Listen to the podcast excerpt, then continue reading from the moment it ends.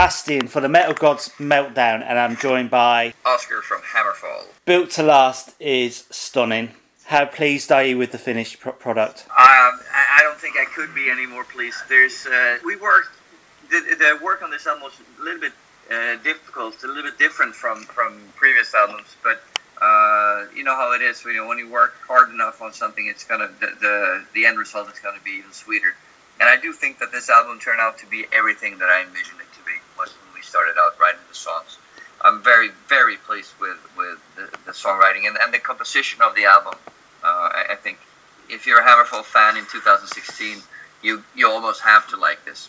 It's basically that's how how good I feel about it. I mean, I've been listening to the album non-stop. I think it's amazing. You've been around since the early 90s. Is the album title Built to Last a statement of intent? Yes, absolutely. That, that's basically what it is. It's normally we have some some little bit more uh, harder to grasp song titles or harder to remember uh, album titles, like uh, Un- Unbent, Unbowed, Unbroken, for example, was difficult for a lot of people, especially a lot of non-English speaking people. They didn't understand what it meant. Uh, so it's not always easy, but for this time we felt like built to last 10 years. I mean, the 10 albums in 20 years. Uh, that's a perfect name for, for this album. That, that's basically how we reasoned. Hammer High, that's such an addictive song. In fact, I can never get that out of my head all day. That's the idea, right?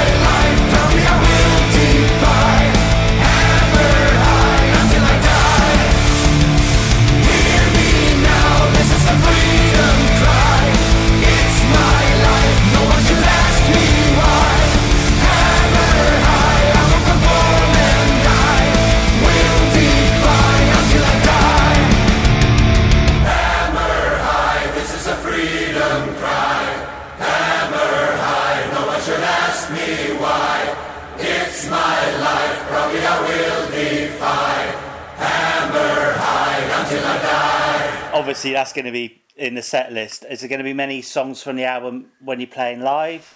Oh, we haven't really decided that yet. Uh, we're in the process of deciding it, I think. But uh, you know how it is.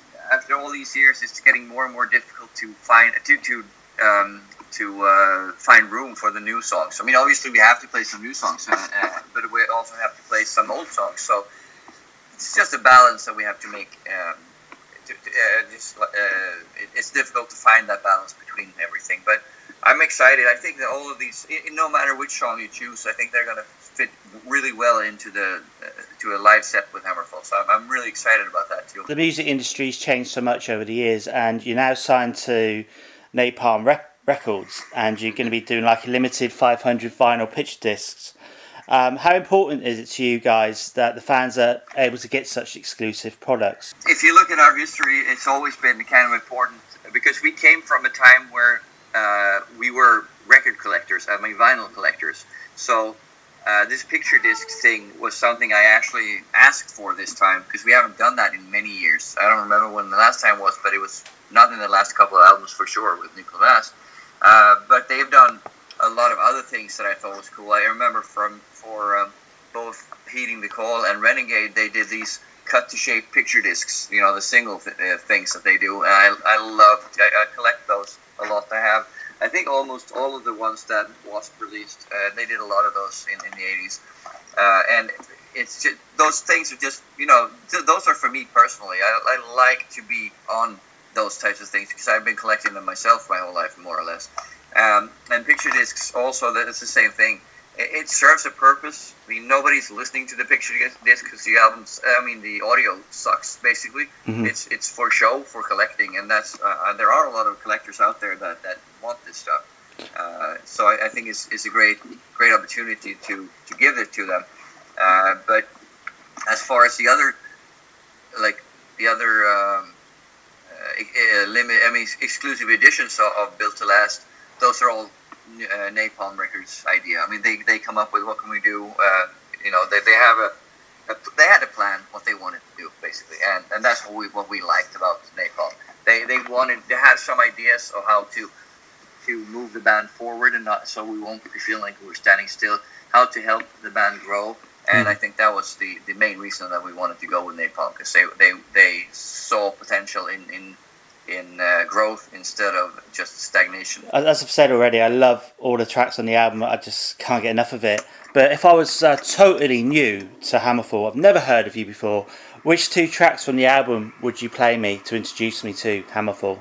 I think if you've never heard Hammerfall before, you should start with uh, Hammer High because, like what you said, it's it's a, a song that's very difficult to get out of your head. This type of song that it's impossible to write on purpose. It just happens. Uh, at least the, the chorus. Uh, and I think basically you could pick any other song you want or any two songs at all. But uh, I think Dethrone and Defy is one of those that that um, that ties the new Hammerfall together with the old Hammerfall really well. Classic, timeless Hammerfall song, I, I, I think. And of course, you head out on tour in 2017, starting in mainland Europe. You've, you're playing Hammerfest in the UK. Are there plans to try and get some more dates over in the UK? We are we're working on it, and there are definite definite plans that I'm sure is going to happen. Uh, but we have I, there's nothing I can tell you right now. There's nothing is official as far right now. It's just things being talked about. So uh, I, I think that um, there something will definitely happen next year. I just don't. I, I'm not just sure exactly what yet. Okay. But there will be more than Hammerfest for sure. The album artwork is always sort of really eye catching and stunning. Do you have a lot of the artwork at, around your house? That's a good question. Over uh, uh, 20 years, so I've never got that question. Have you not? Uh, yeah, no, never. I never even thought about it. But to be honest, yeah, I don't have anything like that. Unfortunately, that's a great thing to have. But I mean, the the guys who do these paintings, I don't know how, how you know. uh, For Samwise, for example, who does, has done a lot of covers for us and artworks for us, he does the stuff in the computer. So I'm not sure that there are actually. Uh, I don't, I'm not sure how many of our album covers are actual paintings. You know, I don't know. That, that might be something I'm, I, I should look into. It would be, would be fucking cool to have, uh, you know, Renegade or, or one of the earlier uh, Marshall albums on the wall at home. That would be really, really cool. yeah, I'm gonna, I'm gonna look into that. That's a good idea. When you're out on the road, music do you listen to, or do you just sort of like take a break from listening to music? Uh, it, it really varies. Uh, normally, you know, when you're on the road, you don't really listen that much to music because there's so much music going on anyway. But uh, sometimes, like if you go for a walk on a day or whatever, you know, on a day off or something, it's it's kind of nice to have some some other music to listen to. That's not what you're playing every night on stage. Uh-huh. But um, yeah, I, I think usually that's what it is. Actually, it's like in, during the day, if you listen to something, it's more like a relaxing, soothing thing. But on the other hand, if there's a party on the bus after the show, uh, you know, we travel to the next city. Uh, that you know, anything can come up there, and that's everything from you know, Manowar to uh, King Diamond and Mercyful Fate, and, and you know, whatever music gets us charged. You know, You, you returned to North America for the first time since 2010, and you're going to be with a band I love, Delain. How excited are you about that part of the tour?